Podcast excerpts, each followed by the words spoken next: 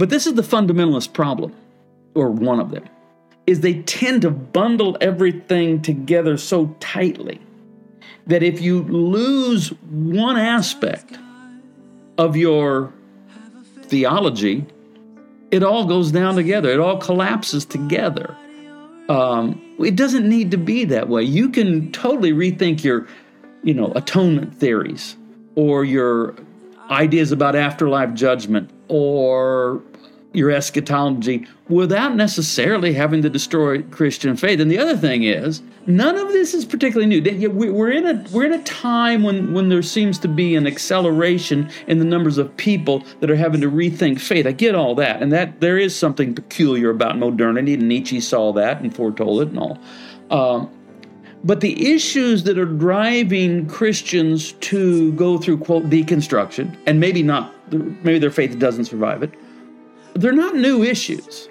They're not new questions. They're these things the church has been addressing most of them anyway for a very long time.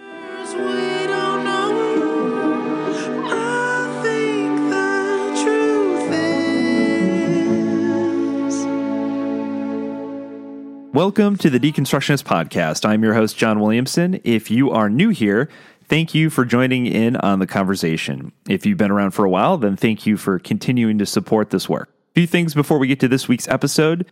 The one stop shop for the podcast is www.thedeconstructionist.com. There you can stream our entire back catalog of episodes, link to us on social media, read our blog, and join our Patreon family, where we have all sorts of packages like our popular book club.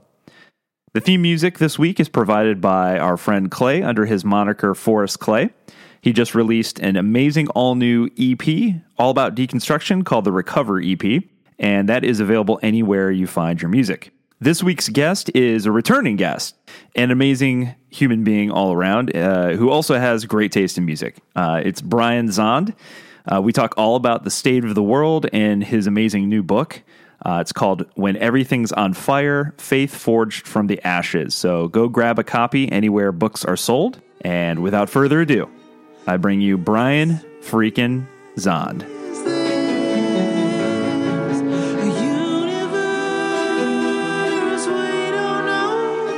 All right. Welcome back to the podcast. Brian Zahnd, thank you so much for spending some time with me today.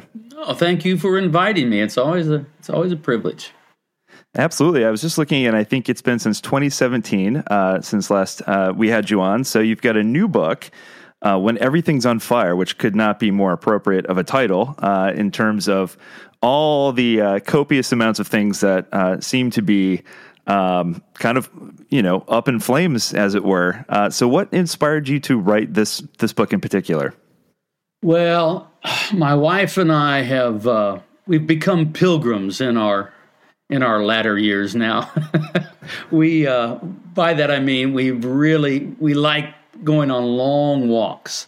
I'm just back from Scotland just last week, and we we walked 70 miles on St. Cuthbert's Way. But our favorite is the uh, the 500 mile pilgrimage across northern Spain. Actually, begins in in the in the French Pyrenees and then goes all the way to Santiago de Compostela, Spain. 500 miles. We've done it three times the last time we did that um, was in the fall of 2019, two years ago. And of course, as you might imagine, this kind of life where you just, you know, it becomes very simple. You just, you, you just carry all of your possessions that you need for 500 miles on your back and you walk day after day. It gives you a lot of time to think. You can really sort of slide into a very contemplative state. And so I was I was thinking about, you know, the age in which we live is not a particular friend to maintaining Christian faith. And it's it's just hard. And things happen and and people lose their faith and it's it's an increasingly common story. And then of course one right wing Christian reaction is just to get mad about it or cast it in terms of culture war, uh, which is complete the completely doesn't help. And so I, I understood that you know something has happened in modernity that has presented a particular challenge to Christian faith. And I was thinking about this, and you know I've been a pastor I've been a pastor of one church for 40 years. This first Sunday in November, it'll be 40 years. And I was thinking, well, if I had the opportunity to talk to people who are going through what is sometimes called deconstruction, I'm sure we'll get into that term, uh, what would I say? And so I was just thinking about that. And we were, I don't know, about halfway through the Camino. We came to this, what town was it? I don't know if I can remember. Uh, I forgot. One, one of the Spanish mm-hmm. towns there uh, sits up on a hilltop, very lovely setting. And I sat there after our 15 mile walk or whatever that day. And um, I outlined the, the 11 chapters of this book. And it stayed pretty close to, and I gave it the title, When Everything's on Fire. Uh, that was in 2019, and then and then in early 2020. Well, no, everything's on fire. but anyway, so that's that's where it comes from. It comes from, I guess, a pastor's heart who's a little bit conversant in philosophy, who wants to try to help people navigate the world that we often refer to as deconstruction in a way that hopefully reevaluates and reinvigorates faith and rather, rather than destroy faith. Yeah, and I, I, I loved your chapter by the way on uh, deconstructing deconstruction, and obviously uh, that's the name of, of my podcast, and uh, and it's it's interesting, and I the reason I love this chapter this so much is, this is the one podcast that I must be on for this book. right. you know, it's it's it's funny though because I, I look back and this chapter speaks exactly to kind of the way I've been feeling over the past like probably a couple years now. Um, you know, I, I was talking to a friend of mine recently about the fact that when Adam and I first started this podcast almost six years ago now, uh, the der- term deconstruction, in the way that it had kind of been co-opted from its original, you know, uh, definition as coined by Jacques Derrida, um, was not as much in the lexicon probably as it is now. And right. and now there's just a sea. There's a flood of podcasts who are kind of doing this sort of, uh, for lack of a better word, like progressive Christian uh, kind of formula, uh, but using it in a way that it was never intended on our part anyway. I, I think ours would fall in line with exactly what you're saying in this chapter. And, and, and, there is a reason why the term has gained currency, right? I mean, somehow that word is resonating with people. It's not my favorite way to describe it. I think there maybe is some inherent danger sometimes because uh, deconstruction can sound too much like destruction. Uh, yes. And we can talk about all that. But but the fact remains that it has become a popular term for some reason. I mean, people do resonate with it. That they enter a period where their faith, as they have received it, known it, practiced it, maybe from childhood, is just no longer tenable. And something something has to happen. Either it's a vigorous reevaluation that that has an end, uh, of sorts and brings them into a a different place, hopefully a better place, where Christian faith is again possible. Um, or, but but that's not always the case. I mean, sometimes you you, you start and, and if and if deconstruction is the end in itself, well, you can't deconstruct forever and have anything left. And right, that's when right. I, I feel like it's too much of a cavalier approach where the only goal is to tear everything down. And I, I, I do see some of that. And I, I view that as as um, very rude, if nothing else. I mean, if you want to tear, if you want to destroy your own faith, it's your faith. Okay. Uh, I would like to talk with you first, but okay. right. but to, to deliberately set out to try to kind of demolish people's faith. It reminds me of the philosophy professors that I saw in college way back when, who just got some sort of perverse glee out of demolishing the Christian faith of, you know, freshmen. And I just thought, well, you know, come on. I just felt like that was not a very noble endeavor. Yeah, I completely agree. It's funny we we were having this very same conversation years and years ago. Uh, we were actually sitting down with Rob Bell, mm-hmm. and and we're saying that you know we we have this love hate relationship with the term itself, and obviously we kind of used it as our as our podcast name because we knew it was kind of provocative, and it and uh, for a large uh, number of people, it, it kind of gave a name to kind of a spiritual journey that they were on. And so for in, in that sense, it was kind of a useful thing because they could put a name to the experience that they were going through. But yeah. we always had an issue with it because we never met destruction, you know. Uh, yeah. And so he he was the one that suggested, we'll just put brackets around the D and the E. So then you have D and construction. Mm-hmm. We thought, oh, that's great. So that's why we did that. But but but I see a lot of that recently, and you talk about this in that chapter. You talk about the fact that for a lot a lot of people who are coming out of more of a conservative fundamentalist background, they want to burn the whole thing down and yeah. and throw and the baby out with the bathwater. There's a backstory there somewhere. Usually, sure. there's pain. There's uh, they've suffered something, and so um, I want to be tender with those people. I want to be careful because usually there's a story and uh, you know, as as the saying goes, hurt people hurt people, and um, so I understand that, and and there are plenty of stories to be told. I get that, but um, there is also that which is true, good, and beautiful about this received faith that is Christianity. And I think what's so important that you say uh, in the book also, and, and, this is one of the things that we've we've tried to make clear in our podcast in, in terms of the way that we mean uh, deconstruction is that there's a difference between deconstruction or uh, destruction rather and restoration. It's very easy to knock a, a building down. It's much more difficult and takes right. a lot more time and skill to restore it and renovate it.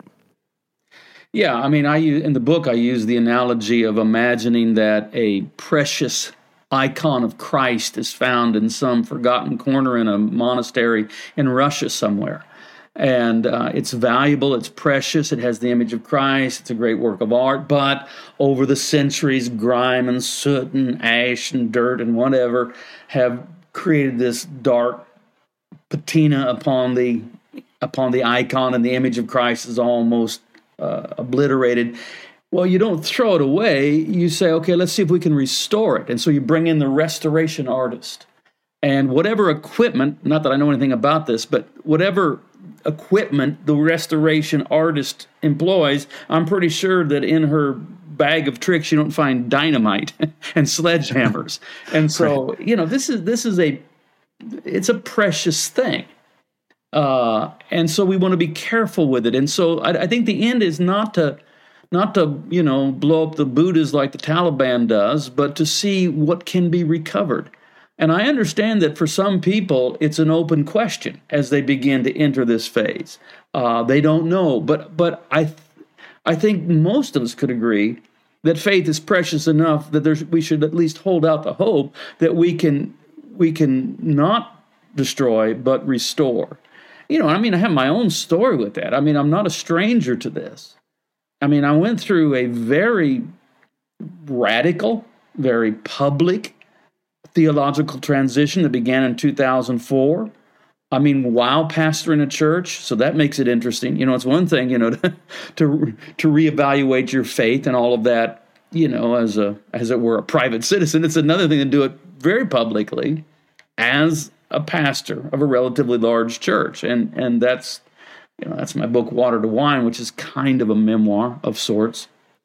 But that was that was I never thought of it as deconstruction. I mean, that was a little bit before that term was being used to describe what we're talking about. I'd read enough Derrida. I, I knew that term. I understood it theologically, but I mean uh, philosophically. But I never thought of it like that. I just, I mean, I was I was always able to make a distinction. This is just my story. I'm not saying everybody's this this way, but my fascination with Jesus never abated, and it was really never in question. I just reached the point where I thought Jesus deserves a better Christianity than what it is I'm seeing here in America in my context. And I went on a search for it. It didn't. I, I well, I, we can just we can just roll with this if you want, John. Uh, in the book, I yeah, I, I like the water to wine metaphor. Uh, I like that a lot. But another metaphor that I found helpful is I, I talk about your theological house. You know, now this is this is the metaphor. I mean, we all have our theological house. This is how we think about God and what we say about God and all that sort of stuff. And and our theological house comes to be however it does. I mean, we inherit it. We just pick things up here and there. And over time, if we think very much about God, there we have it, our theological house. And I began to realize that I was embarrassed by my theological house. I wasn't ashamed of Jesus. I knew Jesus was just infinitely attractive. I mean, I mean, this is the thing, John. I mean, nobody really hates Jesus, right? That's true. Nietzsche at times, if you attack Jesus of Nazareth, it just is a, it, it never comes off. It just doesn't look good. People don't buy it. Nietzsche tried it, but but he couldn't sustain it because he couldn't convince himself. He ends up being kind of a grudging admirer of Jesus. Um, so so I wasn't ashamed of Jesus, but but I was embarrassed by the house I was living in, the theological house. So I, I didn't want to have company over, you know. And so, um, you know, what happens? Well, then you decide, you know what? I'm going to remodel my house.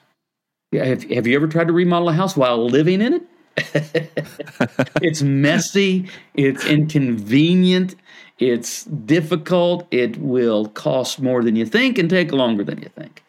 Um, but that's what I did. But your your theological house isn't just it isn't one room. It's not one. It's it's not a one room bungalow. It's just kind of like this sprawling old English manor house, you know, or something. And I had I had rooms that I probably we added a coat of paint, you know. There wasn't a lot of changing. I think my Christology is deeper and richer today, but I don't think it was significantly altered in any way. Uh, on the other hand, we, there was a whole wing called eschatology. that that wing actually did go through some real serious deconstruction. I mean, we brought in the sledgehammers, took it down, not just down to the studs. I think we took it down to the foundation. Because you know, I had just inherited that. You know what I'm talking about. That yeah, yeah. late great planet Earth left behind dispensationalism. Not. Yes. I want to. I want to. I want to defend myself here a little bit. Um, I never liked the left behind stuff. I when it was all the rage, I thought, okay, I'm gonna I'm gonna read these because you know the whole world is reading these, and I got I I couldn't I got halfway through the first chapter and couldn't read it. I was so offended not by the theology, I probably believed a lot of the theology, but by just how terrible the prose was. I just thought I'm better than this. I'm just I'm not going to read this level of literature, and yeah. uh, so so so some things and see, but this is the fundamentalist problem, or one of them is they tend to bundle everything together so tightly that if you lose one aspect of your theology, it all goes down together. It all collapses together. Um, it doesn't need to be that way. You can totally rethink your, you know, atonement theories or your ideas about afterlife judgment or your eschatology without necessarily having to destroy Christian faith. And the other thing is, uh, none of this is particularly new. We're in a we're in a time when when there seems to be an acceleration in the numbers of people that are having to rethink faith. I get all that, and that there is something peculiar about modernity. And Nietzsche saw that and foretold it and all. Um, but the issues that are driving Christians to go through quote deconstruction, and maybe not, maybe their faith doesn't survive it, they're not new issues. They're not new questions. They're these things. The church has been addressing most of them anyway for a very long time. Um, it it tends to be though the people that come from some kind of evangelical or quasi fundamentalist background, where in a in a weird sort of way they continue to be fundamentalist. you know how a fundamentalist believes that the only legitimate version of Christianity is fundamentalism, and then when that doesn't work for them, they make another fundamentalist move and say, "Well, then I just have to reject all of Christianity." They never pause and go, right. "Wait a minute, there's Eastern Orthodoxy, there's Catholicism, there's mainline Protestantism, there's all kinds of options out there." Um, all right. Well, I'm now now I'm just going on and on. So you're gonna have to jump in here, John, and get us back on track. No, that that's good. I, I think uh, it, it's interesting because a lot of my friends who kind of came out of that more of a fundamentalist movement, uh, they they they kind of argue that they take the Bible more seriously than the rest of us, and yet kind of ignore hundreds and hundreds of years of you know biblical history and Christian history that came before the 20th century. And it's like you know, once you start digging in, and, and at this point, in my opinion, we have no excuse to, to, to be uneducated at this point in the age of the internet and, yeah. and you know, and uh, information that's so easily accessible. There, there is a lot of information out there that you can get at a moment's notice, and you ter- tend to find out that a lot of these positions weren't the positions held by Christians. Yeah, fundamentalism is a modern phenomenon. I mean, I'm talking about Christian fundamentalism is a wrong-headed reaction to the Enlightenment and the empiricism that's a part of that. Um, it, it's trying to use the tool. It's an it's a it's a fool's attempt at using the tools of empiricism to try to prove that that would be the word. Try to prove Christianity, which is no, that isn't that isn't how this is done, and that's a gambit that you're going to lose. It's it's it's actually once you accept, and, and I, don't, I don't want people to misunderstand me. Uh, I'm all for I'm all for science. Uh, I don't know of a single m- major peer-reviewed scientific theory that is any threat to my faith. None. I don't know of one and I and I'm all for advancement in technology. I just got back from the dentist. I'm glad I wasn't going to a medieval dentist. uh, true, but but we we have Descartes. Um, this uh, uh, approaching um, epistemology through doubt. He says, "All right, well, I'm going to doubt everything that can be doubted and find epistemological bedrock." That was his project and he's doubting everything. And then he realizes, oh, but in the process of doubting, I'm thinking. And there you go, cogito ergo sum. I think, therefore I am. And therefore, the individual, that's part of the problem, the individual thinking self becomes the sole arbiter of what is true. And what that does is it it it makes this implicit claim, and this becomes pretty clear in the Enlightenment, that all that can be known about being is going to be ascertained through the five physical senses. Well, I'm all for knowing all that can be known through the five physical senses. I'm just saying that when empiricism has done all it can do and has said all it can say, there's still more to be said. That that there is a world that is not accessible through those means. You call it heaven, you call it spirit, call it whatever you want to call it, call it the realm of the soul, but it's where things like love exist. And see, this is where Nietzsche and Marx and, and Freud, the masters of suspicion, they're all, they're all suspicious, especially of love. They believe that love can, can't be what it really claims to be you know, Freud's going to say, no, it's mostly just about sex. And Marx says, no, it's mostly about money. Uh, and Nietzsche's going to pretty, he is going to say, no, it's all about power. It's the idea of loving your neighbor. That's a slave morality. That's the way that the weak control the strong. And they're suspicious that that people really, that love exists. I think most everyone, no matter what you think about God, you believe that love is real. I think and that it isn't uh, yes our, our, our chemicals and, and hormones and oh sure that's all a part of it because we are an embodied being. But is that all? Is it are we just a machine? Or is there well if god is the one thing god is not is an object somewhere in the universe. And so you're not going to find him in the telescope or the microscope. You're going to have to encounter him through what uh, to use common language through the heart. But see in the, in a post enlightenment world here in late modernity we've been shamed by that. We we've been said oh you you you know the heart as if it's all just subjective emotionalism. Um, blaise pascal the contemporary and intellectually intellectual equal of descartes and by the way descartes was a believing catholic. He was trying as it wasn't his main thing but he was in part trying to prove the existence of god which again that's not how we go about it but Blaise Pascal gives us this beautiful axiom the heart has its reasons, of which reason knows nothing. I think most people resonate with that. The heart has its reasons, of which reason knows nothing. And so, if we're going to have a direct encounter with God, this is what we mean by mysticism. Mysticism doesn't mean, you know, whatever witchcraft or new age. I mean, it's it's simply by Christian mysticism we simply mean the experience of a direct encounter with the divine, and of course the New Testament bears well the whole Bible, the, the, the Old Testament, New Testament bear witness not only to the possibility of such things, but hint at the normalcy of such things. That this, this in fact is the normal Jewish Christian life, is to be able to have some kind of subjective encounter with God. And um, but but we've turned away from that in modernity.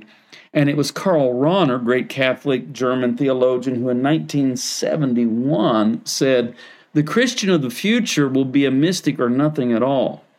Yes, I thought, I thought, that was that's very prescient. That's you know, I would put the I would put the tag prophetic on that one, and I believe that's true.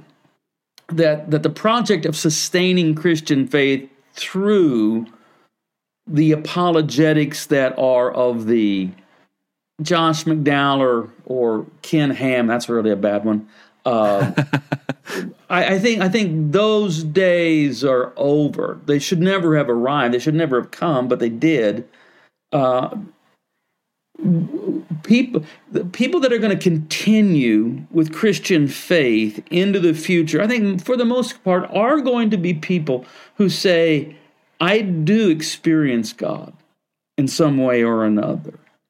And so we we we've Descartes kicked us up inside our heads. We're up in our head all the time. And I'm saying that fine. If, if you're trying to invent microprocessors or explore black holes or whatever else you're doing i'm all for that. I'm, i mean blaise pascal was not against thought. I mean he's one of the greatest mathematicians in history. He was a rational thinker.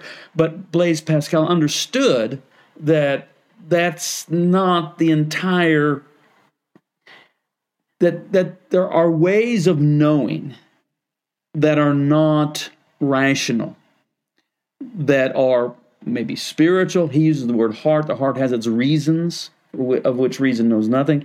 And so I think Christians need to climb down out of their out of the attic of their head up there with a bunch of old dusty National Geographic magazines and, and, come down into the living room, the hearth room, where there's a, a fireplace and learn once again to encounter God. So I think, like a lot of the, the medieval mystics, like John the Cross and Teresa of Avila and Julian of Norwich, and or more modern like uh, uh, Thomas Merton, they have a lot to say to this. And I think I think those are the people we should be paying attention to right now.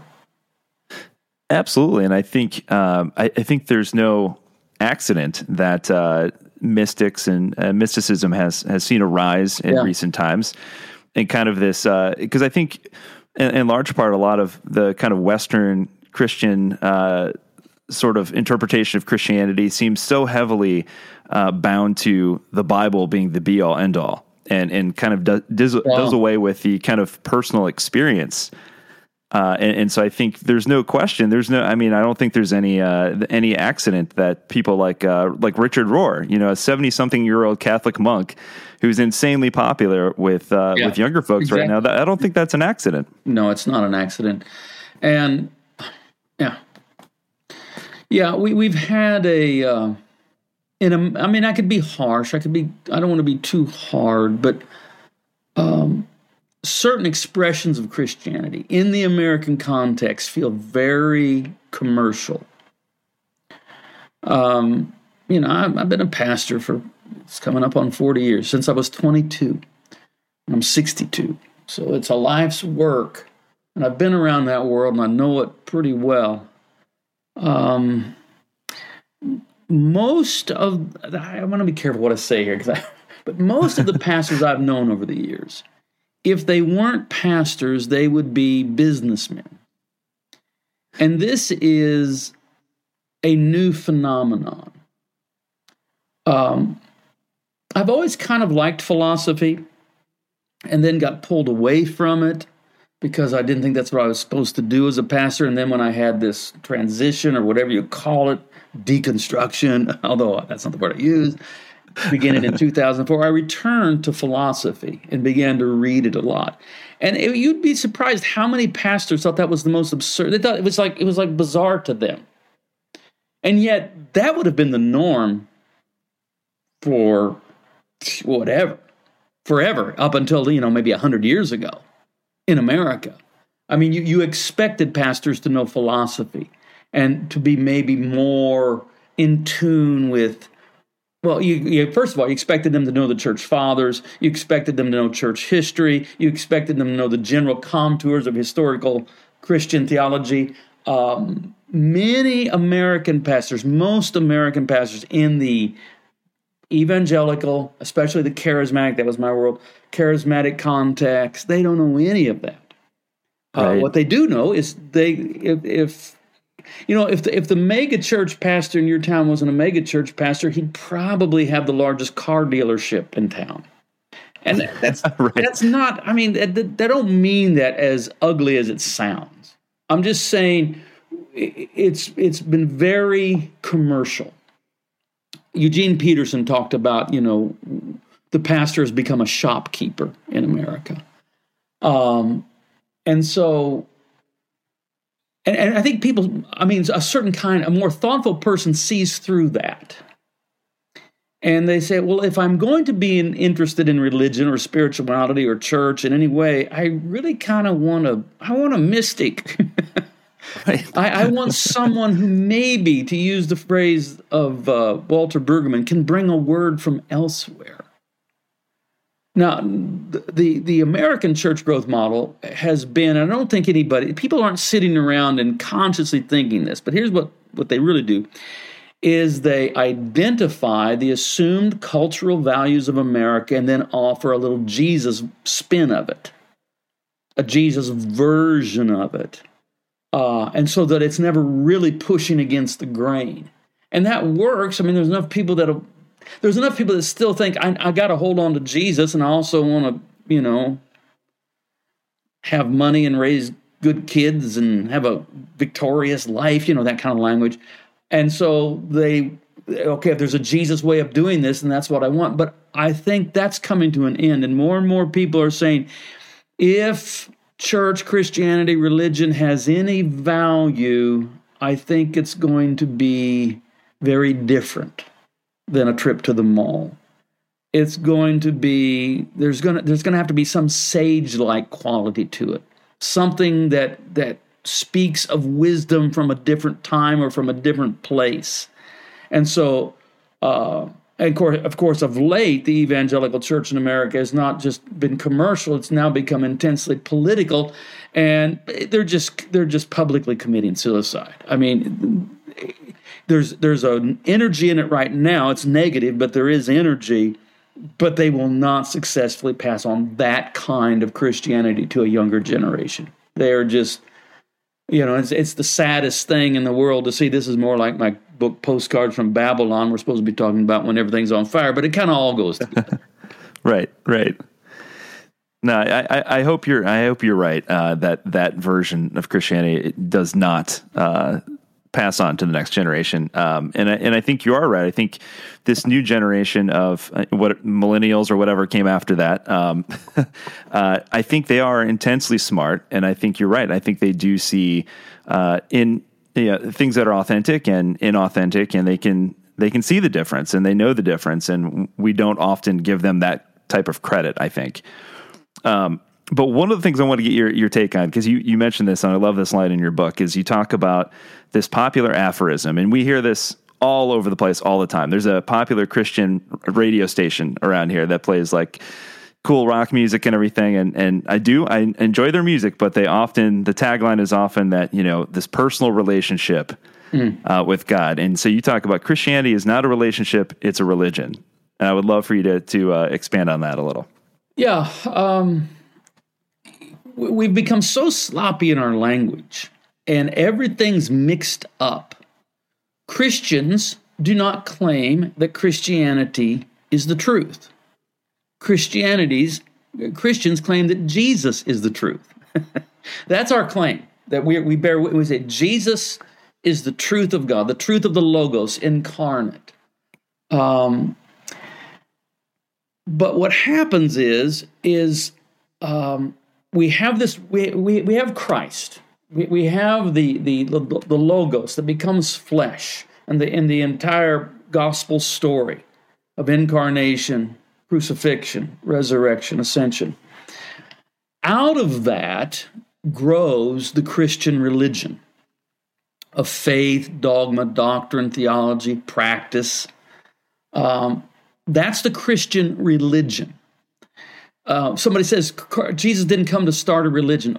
Of course not. He already had a religion. He was a Jew.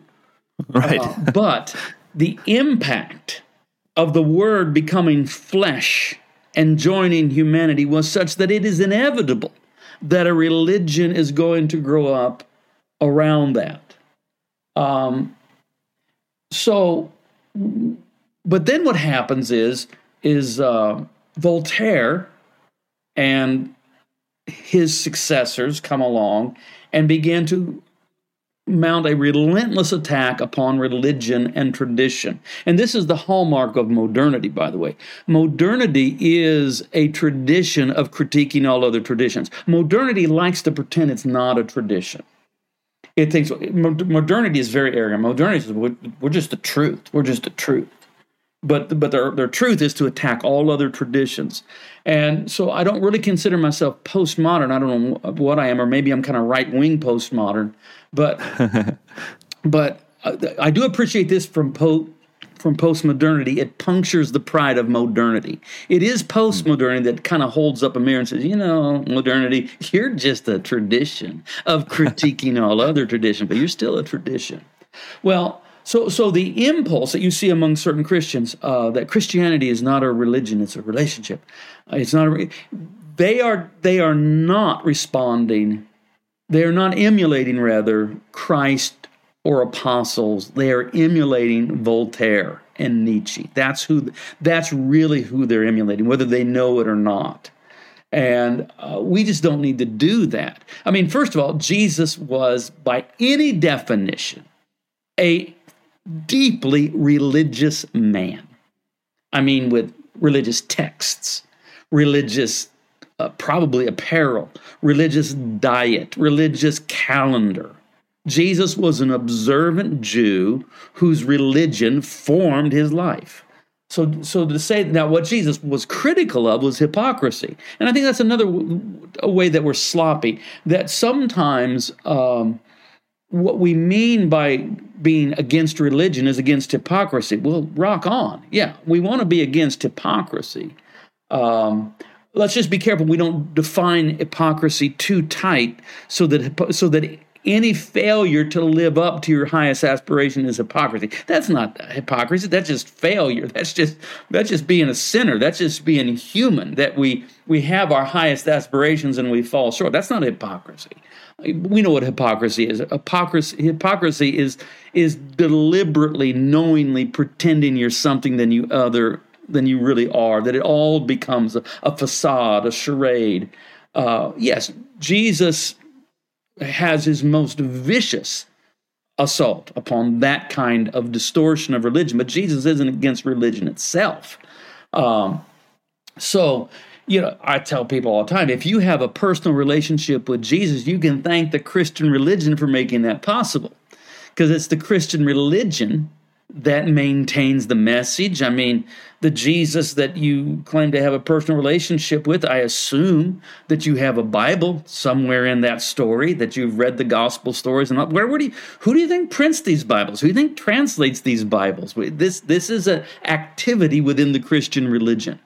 Um, so when we recognize that Christianity is a religion, I think in some ways, if you can hear me, it takes the pressure off. Because what what those that say this, what they want to say then is they if if you say Christianity isn't a religion, then what is it? What are you left with? And they'll they'll give various answers, but ultimately, if you push them hard enough, they'll say it's the truth, the truth. Well, that puts a lot of pressure on you because you're claiming that that your religion is ultimate truth. Well, it doesn't take long to find flaws in that because you'll find something where where the religion itself disagrees, and so then that means well, it's it's actually my little strand of of of Christianity that is the truth, and you see how how that doesn't work. So when I say that Christianity is a religion, I'm giving it room to be wrong in certain areas, but also to be uh, somewhat flexible and able to change over time, rooted, rooted in history, rooted in our, our long history, but still capable of changing.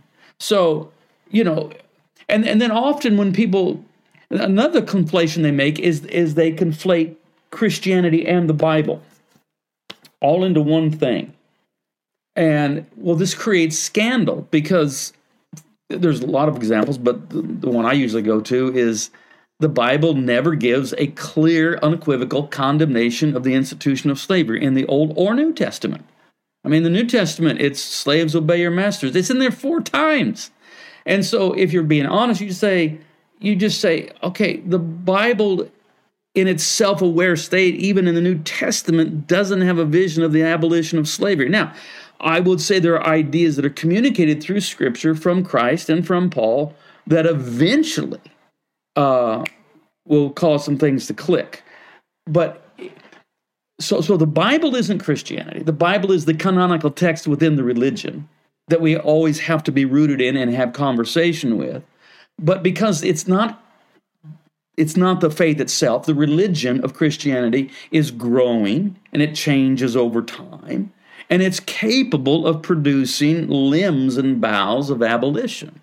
So, um, I, I, guess the, the simplest way I would protest the idea that Christianity is not a religion; it's a relationship. That it that that sloppy sentiment, and it's driven by wanting to keep Voltaire and Nietzsche and their successors happy, and we don't have to do that. it is a religion, yeah. And I am a religious man. Um, you know, people say, "Well, I'm not, I'm not religious. I'm spiritual." We're all spiritual. Who isn't spiritual? We're all spiritual, but I'm also religious. And I, I mean, it's the last act of rebellion in our secular age to be religious. I mean, how else?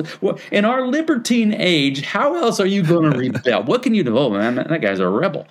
I, I think to be deliberately religious and to say it, yeah, takes. Eh, eh, I mean, I got, I got, I have my Ramones shirt on here. So I mean, it's a little bit punk rock to be religious in the age in which we live. It is. That is true. um, that's wh- that's a good line. There you go. That's the line for the. That's the quote that you promote the podcast with. with, with this episode, BZ. Why did I say it? Uh, I know I was just riffing there, but but uh, uh, to to be religious in this age is a little bit punk rock or something like that. whatever. That's per, that's the T-shirt right there. no, it's so true, and and I think uh, again, I think this all comes back nicely to what we were talking about previously uh, about uh, mysticism and the fact that mysticism does allow you that space and that room for uh, your religion to grow and to and to be wrong. You know, uh, yeah, yeah, absolutely. Um, one of the sections of the book that I think uh, is probably my favorite starts on page 44. Uh, I think people should need to go out and get the book so they know what I'm talking about. But it's a section that you called hard won, uh, hard won advice. And you've got uh, uh, this nice little breakdown of different uh, pieces of advice. And the first thing, obviously, starting off with is don't be afraid and don't be ashamed. And it, it references, obviously, going through a period of doubt as something that's a natural part of the process. Yeah, you can't be a believer without the possibility of also, or without the without the reality of also being a doubter. I mean, the idea that that um, it's a fallacy to think that to believe means you don't doubt. Uh, no, we we are constantly making the leap to faith. Uh, we have to do it over and over and over. Um, but the struggle with doubt is what we do as believers. And so it's it's just nothing to be ashamed of or really even afraid of. Um you know i i mean i think early in the book i quote dostoevsky who says uh, uh, i believe in christ not as some child. My hosanna has passed through an enormous furnace of doubt. And i just want to tell people i've I, i have wrestled with all i've, I've tried i tried at least philosophically, to be an atheist while being a pastor, and I just I just couldn't do it. I just I honestly couldn't get there. But when you when you take on your doubts, when you just you know doubts, if you deny them, if you try to pretend they're not there, you lock them in a closet somewhere, that's where they turn into monsters. Uh, mm. If you just bring doubt out into the open, into the daylight, and say, well, let's look at this doubt, most of them aren't that scary. Most of them are say, well, okay, I think I can work around this or work with this or, you know, live with it if I have to. Uh, yeah, that's what that's kind of what I think about that.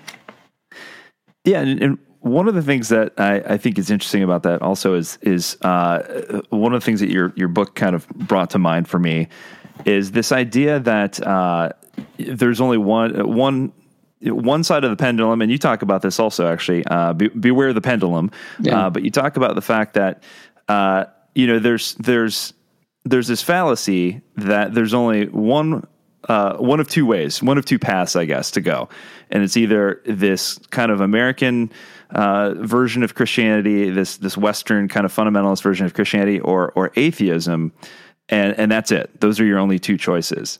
And and you're still a fundamentalist when you become an atheist when you do that. right, right. It's just like an, an extreme fundamentalism. Position. You just left Christianity, but you're still a fundamentalist. right. Yeah, so it's it, it's it's kind of interesting because when I talk to people, when I talk to uh, friends of mine who are who are you know alleged staunch atheists, oftentimes they are arguing against uh, what I perceive to be a caricature yeah. of God or of religion, and I thought, and I and I look at them, I say, I don't believe in that version of God either. You know, so but how do we tell you you have to? right, right. I'm like, no, I don't. yeah, yeah. That's it's the strangest thing. I say, oh, okay, you don't believe in God. Tell me about this God you don't believe in. Well, I don't believe in that God either. Well, then you're not a Christian. Yes, I am. No, you. well, hold right. on here yeah. How, so how now, do we? Now the atheist gets to tell me I'm not a Christian because I don't believe what they don't believe. I don't know. yeah. It, so it's kind of like, how do we change the conversation in such a way that says, like, look, no, I, I take this just as seriously as you do. Uh, you know, and, and you, you brought up the, the early church fathers earlier, and, and that's a, I think, a prime example of where we can go back in, in our church history and say, here are some early Christians who thought, uh, you know, and believed slightly different things than perhaps this this kind of uh, again Western sort of right. version of Christianity, and and they were still considered Christians. So you know, so how do we how do we change kind of the conversation yeah, around Christianity this kind of dualistic modern? Christianity is pre-modern, and so the question then becomes: Can a pre-modern faith live? in a modern world? I say yes.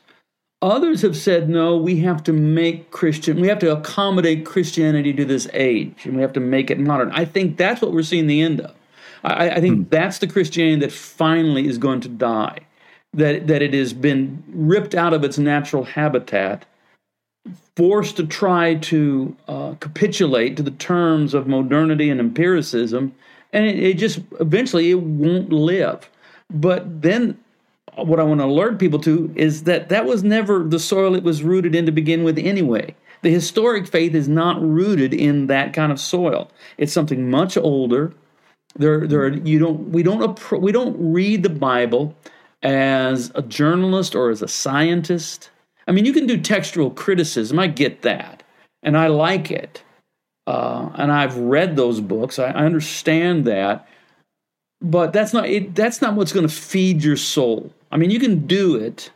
I mean, you know, there's there's value to knowing. Okay, there, there's uh, Deutero-Isaiah. You know, there's there's second Isaiah that that there was Isaiah of Jerusalem, and but then 150 years later, there's Isaiah of the exile. You can see this in the text. I get all that, and I like it. That's cool.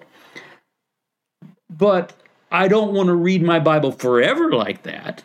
Okay, now now I know that can can I go back to a more ancient way of reading the scripture? Where actually we are expecting there to be inspiration. And we we expect somehow to to see something fresh and new for the text to speak to us. You know lectio divina. Um, now interestingly interestingly though interestingly this is how many pentecostals and charismatics read the bible uh, I've never have understood how it is that charismatics and Pentecostals got underneath the evangelical tent. because they're not evangelicals. There's some they're a different breed. I think it's the culture wars that put everybody under that same tent. But I would like to see charismatics and Pentecostals actually going back to being a little more charismatic and Pentecostal, and uh, not necessarily feeling like they have to toe the line of fundamentalist biblicists. Uh. It should. It's for. I mean, for I'm all over the road here, but but for example, Pentecostals and charismatics are just intuitively sacramental. And, um, you know, modern fundamentalist evangelicalism is, is almost totally non sacramental. They don't. The, the, this is not a portal to another world. It's, it's just a. It's just a sign. It's just a memory. It's just a reminder. It's just a memorial.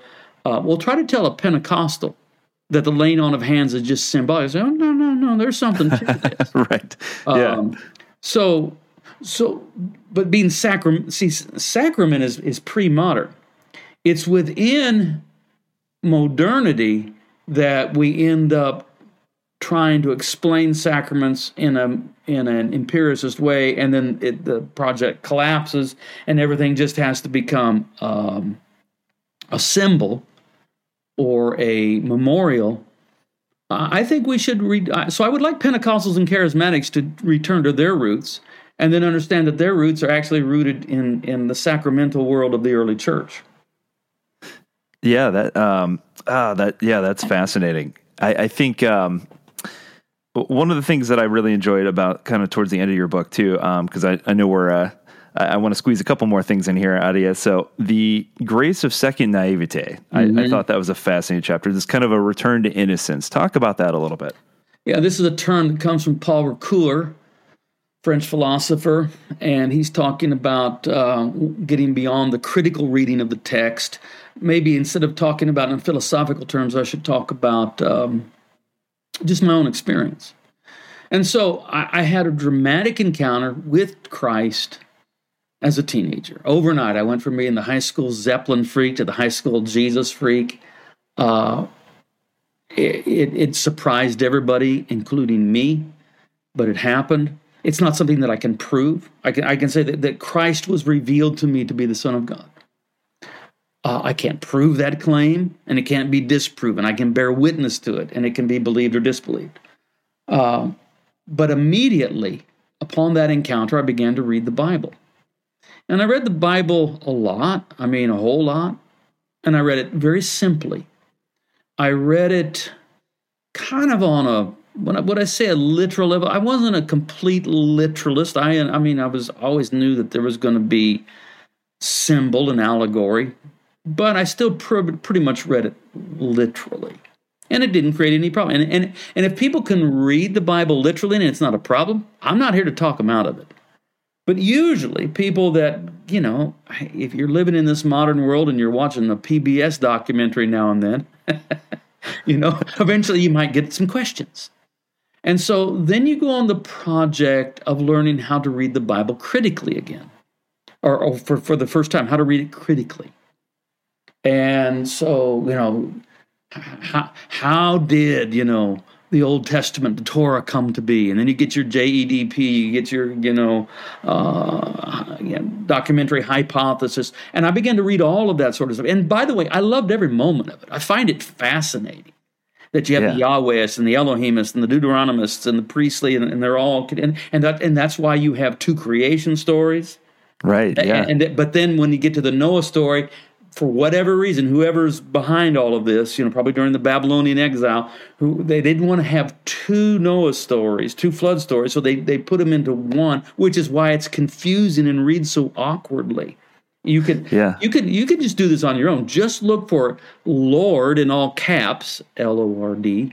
That's you know Yahweh, and then as opposed to God, this is in your English translation, Elohim, and just pull those two apart. And and when it's talking about Yahweh, read that story. When it's talking about Elohim or God, read it that way. And, and you, you have two stories that don't perfectly agree, but but each story is more coherent that way. Well, I mean, I started learning all that stuff and I like it. It appealed to me. It didn't ever threaten my faith. I thought, well, that's really cool.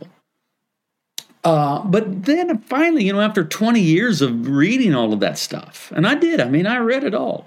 Um, I, I've reached the point where I feel like I've I've come through to a a second naivete. A, a return to a more childlike reading. So I read the story of the parting of the Red Sea and Israel coming through the waters and the Egyptians being drowned. There's enough background and higher criticism and other forms of uh, theology that I, I'm no longer troubled. Did that literally happen? Can we find rusting chariots below the Red Sea somewhere if we just get the right scuba gear and submarines? or, or do I, or I, I don't, I don't have to deal with trouble about, you know, well, we seem to have a violent image of this God of the Old Testament that will command genocide and kill off entire armies in one fell swoop, and that's where, no, that that lurks in the background. I I can actually draw upon that anytime I want. I can draw upon that knowledge. But that's not how I'm reading the Bible today.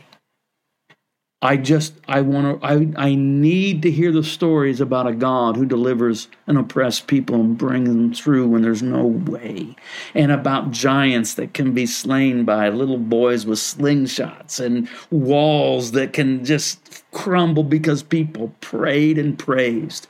And I need those stories to feed my faith and not have to always read them as if I have to be uh, reading in the academy.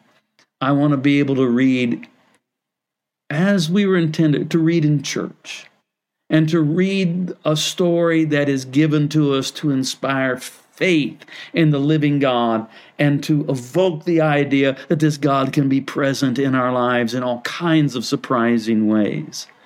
And so I think I think my deconstruction, I'll go back to that word.